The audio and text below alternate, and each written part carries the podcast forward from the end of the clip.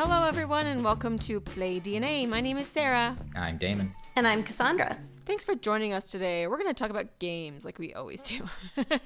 so, welcome back. Let's talk about the games that we've already played before on the podcast. So, I've played several this week that we've already played. We played Heat Pedal to the Metal again. we played a new track this time, which was a bit of a challenge for everyone. Such a fun, great game. We also played Tinderblox again, Savannah Park again, and Spots again, which are all great games. So, Nice. what did you guys play? We played Zendo. Uh, Ooh, I love that game. yeah, which again, maybe it's not a game, but I love it. I don't see I any think it's a reason. game. I don't see any reason that's not a game. I don't know. People argue it's not a game. I mean, the rules are kind of loosey goosey, but eh. And there's no there are no scores or anything. What else did we play? We played some Magic again. Um, we've been getting good use out of the free Magic cards that we got from PAX, and I think that's it. Uh, I played Consentacle, Oh, okay. uh, a game I've mentioned before under I think our most beautiful games episode. It's a two-player game about. It's hard to say. It's about consent and aliens and tentacles, but it's not nearly as lurid as it sounds, or maybe it's more lurid. I guess it's a very good-looking game. I don't know. I, the Um, pictures are a little lurid. When described before, played with Cassandra, and we had said that the game may not work that well if you know another person super, super well, Uh huh. um, as it's a cooperative game that kind of relies on like non-verbal communication. If you're already really good at that, then the game is just sort of like you you've already beaten it before you've even started. Tested it again with somebody who I did not know well at all, and it worked quite a bit better. So yes, the game does work better that way and is a lot more difficult. But it's a weird game to play with somebody that you don't know because it's Yeah. called Consentacle.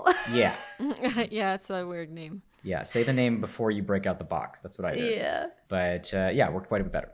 So Maybe for like a first or second date or something.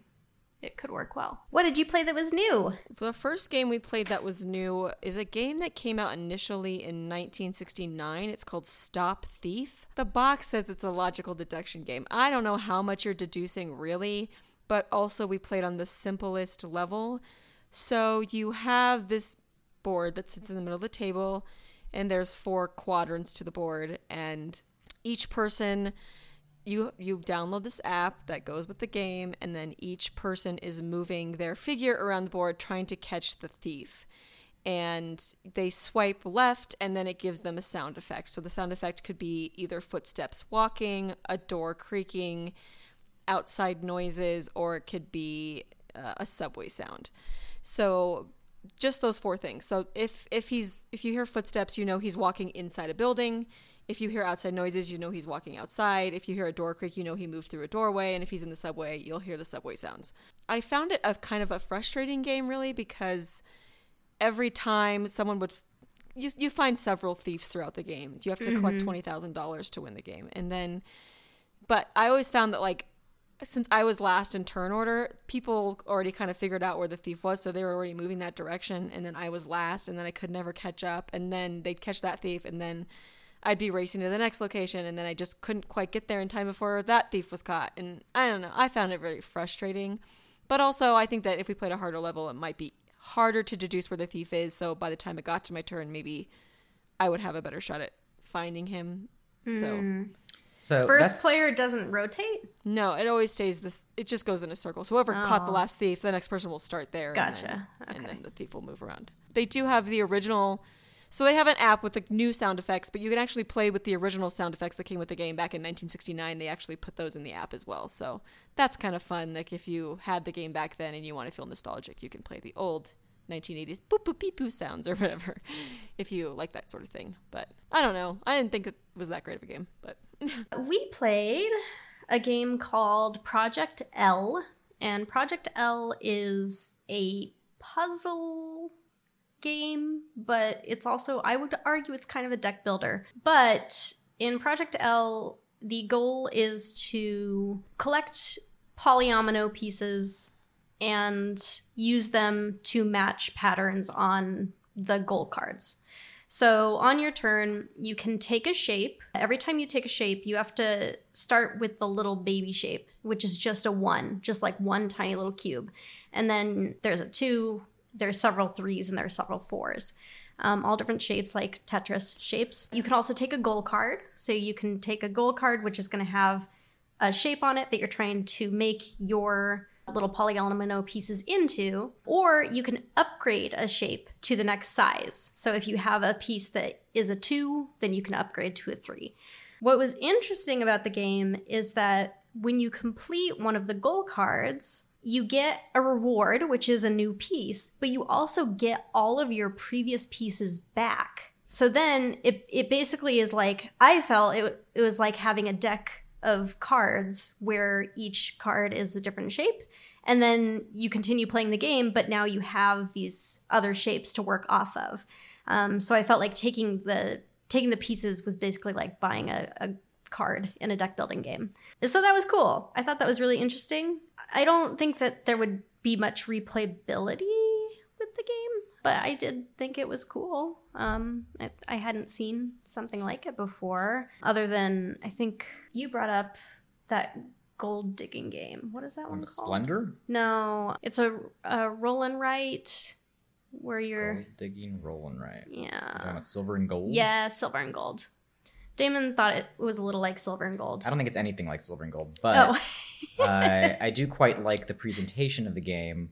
At first, I thought it was going to be a stacking game because of the way it's described. It talks about like the 3D stacking, but it really just means that there's these inset cards that you kind of put the shapes into. There's no actual stacking. It could just as easily be done with flat cards. It's just the inset cards are far more interesting. Big, thick objects that you can put your shapes into. It has kind of a Splendor feeling to it. I think I would probably prefer Splendor to this. Even though I hmm. like the colors and shapes and things more, there's just not really enough variety to every move. I'd certainly say there's more variety to something like silver and gold, just because it's not just polyominoes. There's other little things going on with the shapes of the boards. There are some expansions that come with the game that you can sort of add in, particularly for five and six players that change the game to make it i guess i don't know we didn't have five or six players so we couldn't try them out mostly it's just kind of performing like there's a there is definitely an optimal strategy you can kind of tell like I, there, you have the options of which boards to use but i couldn't really tell why i would choose one over the other it just seems like as long as you're moving quickly and you can sort of estimate what shapes you're going to need then each choice is pretty obvious Cool. That sounds so. It's like a puzzle game, or do you, are you solving puzzles in the game? Not really, no. Like you have a board with a shape to it, but because you can always because you have three actions every turn, one of those actions is take a shape of a certain size, you can always fill the board. You're always going to be able to fill your board. yeah, maybe I mislabeled it. Maybe it's not a puzzle game. I think it's probably listed as a puzzle. I don't know what else you'd call it. I guess It- I don't understand what you're doing with the pieces. Then You're just what are you sticking them, sticking you- them in a hole. You're just stacking them onto the card. You're stacking them onto the card to make the shape that's on the card. Which sounds like it's 3D, but Okay. it's not. It's 2D. Yeah, it's 2D. It's I'm not. so trying to picture this, and I'm having the hardest time for some reason. I don't know. think about. Uh, Imagine silver and gold, but Yeah. you're not Yeah. drawing. You just have a shape. You just place cards. You just place shapes. they're Oh, like cut okay. out. They're like Plastic cutout shapes. shapes. They're they're not cards. I just I was just re- referring to them as cards because it felt like a deck building game. So you're not really solving the puzzle. You're just trying to find the pieces that you need to fit that shape. Yes. You can use any shapes Mm-hmm. you want to build it, but Well, you can't. So, like for example, if I have a hole left that's just a little square, and the only shape I have is an L, Yeah. I can't use it because it doesn't fit in the hole. no. But you can use any of the shapes you have that fit. Interesting. It's the perfect game to describe in a podcast, as it is only visual, has no numbers or words, and uh, is almost Yeah, it's- entirely based on putting Really- shapes in a 3D object. That's yeah, that's hard. The second new game we played was Cubitos. I really enjoyed this game, mostly just because I love racing games. Like they're probably my favorite games, and like efficiency games. And this is about efficiency and racing, and like those combine my two favorite things. And dice, like custom dice. This game has all of that. So if you like games that race are about efficiency and have lots of custom dice, like this game is for you. It's kind of almost like a like a dice building game. So you have an initial starting dice of like nine in your hand, and then you roll them. You can bust if you have previously rolled three things, and then you roll and you bust. You can lose it all. So it's a push your luck game, which is also really clever about it.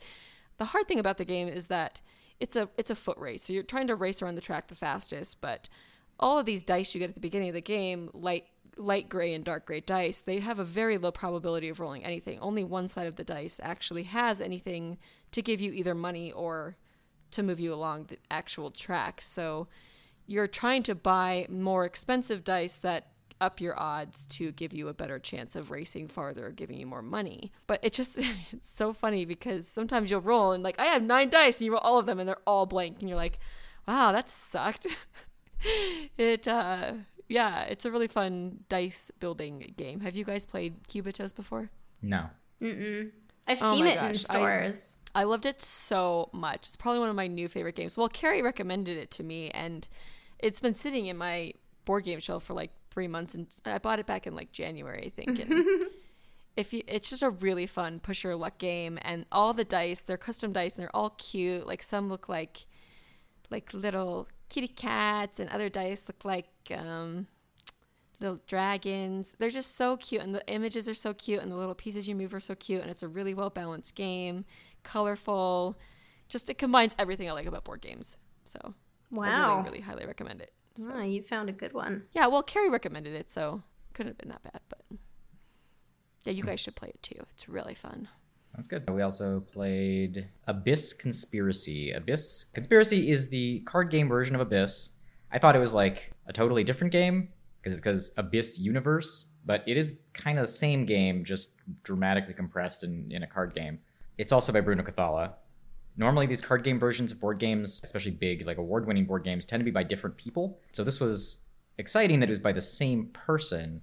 Uh, in that way, I expected it to be better than it was. You have this sort of inverted pyramid that you're putting cards into. Each card has a value between one and nine, and a suit of you know, whatever color. And then they call them like farmers, or I don't know whether the other lords did. The, But we didn't call them those things. I'm Farmers, dis- merchants, we would call them crabs. I'm not describing like the story of the game because Yeah. describing the story would make it even harder to understand. It's all about like It's the internal politics of underwater sea lords, but like really elaborate, complicated politics in like a congressional hall. It's a very odd, like this was in the original Abyss, but it's it that's mostly about like oh here's a bunch of sea creatures. Oh also there are lords. Yeah. This one's all about their Congress and how their Congress works. yeah, in the, the in the pyramid it says you're building your Congress. So you've got this top level of the pyramid that's going to have more lords than the next level, which is going to have more lords than the third level. So you'll have four, and then three, and then two, and then one. And you're trying to kind of get combos because you have to place your cards from left to right, top to bottom. All of the like mechanics are here from the Abyss board game if you played that. But if you have that, just stick with that. I'm sure this is cheaper and it reuses some of the same art. And I think it has some new art as well, some of the new Mhm, Lord images. But for the most part, that is just a way better version of this thing.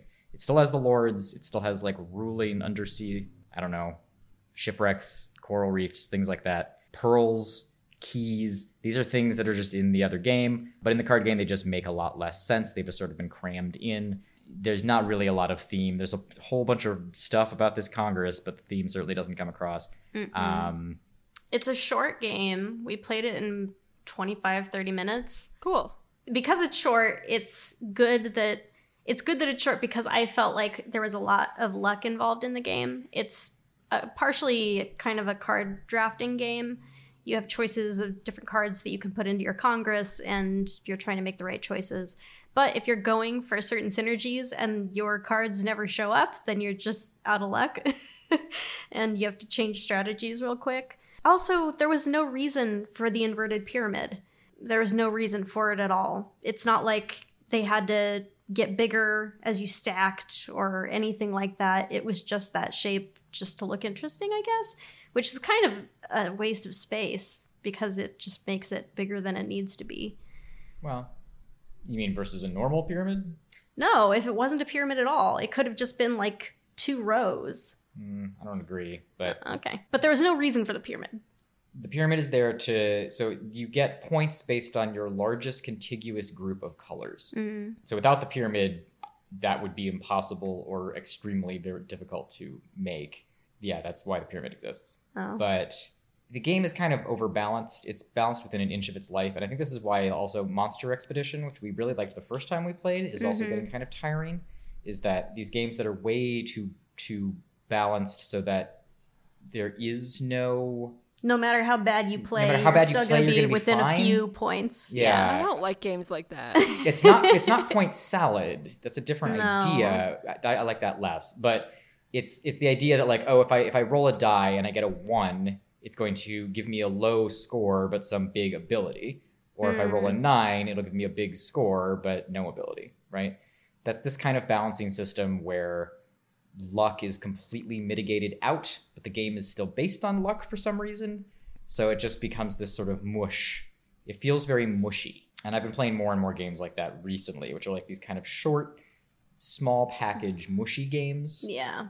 So It this was is a mushy, mushy. game. Yeah, there's nothing like there's nothing grabbing about it. It it was like, oh, I guess we're playing the. It, it was just like as interesting as as staring at a fish swimming in a bowl. Which is funny because we just played one of my games, Oahu, which uh, did not get published, and then we played it recently after a couple of years of working on other things. Oh, yeah. And it's also kind of mushy It's in the not same good. way. It's Um, not good. also we have a lot of revising to do. Yeah, but it's kind of the same thing where it's like, oh, I, I kind of balanced this thing out within an inch of its life, and as a result, there's no like extremes. I kind of chopped all the edges off to make it much more palatable. hmm Um, and it's kind of the same thing. It's like a small box game, and it's it's. I can see where like a lot of people probably came to the same conclusions, kind of at the same times, where a lot of games just a few years ago were getting just bigger and bigger and bigger and bigger, and so as a result, some people, myself included, were like, I need to make the smallest possible game I can to like counterbalance this inclination towards the 25 page rule books, but it kind of sawed off a lot of fun. So this is an example of that. Uh, Abyss Conspiracy, I wouldn't recommend. Abyss, I would recommend wholeheartedly. The last new game I played this week is uh, Exit Return to the Abandoned Cabin. So the first one came out, I think that was their very first one, which was to. Ax. It was called Exit the Abandoned Cabin. I think that was the first Uh-huh. Exit game. Oh, This wow. is a sequel to that game. Why would you go back? Uh, I can't tell you. I don't want to spoil anything. But I will say that this one is a little bit different than the other exit games I've played. So in this scenario, you build the cabin in the box. Oh, that sounds fun. There's like there's like drawers and cabinets that you can look in and they have stuff and it's just a clever way to kind of recreate the exit games.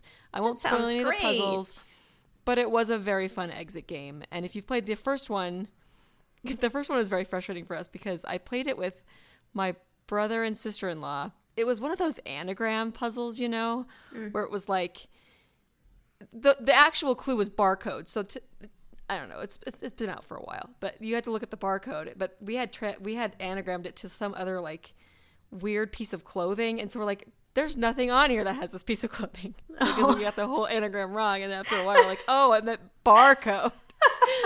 Ah, there's Why like that isn't bunny, game, any, but anybody wearing a cardigan? I don't know. Do like, I the need to wear a cardigan? yeah. Cardigan? Exactly. It was so dumb. So the, it's got a lot of clever puzzles. The fact that it makes a cabin is really cool, and some Yeah, of them that's are very clever. So I would highly recommend Exit Return to the Abandoned Cabin. So Cool. Cool. Sounds great. Well, those are all the games that we played. I really do want to play uh, Heat Pedal to the Metal with you guys too. I think I you'd want to play it too. one. Yeah, definitely. We should play it after this. I'll teach you guys the rules. All right. Well, that's it for today. Thank you for joining us. And as always, play safe, play often, and we will see you next time.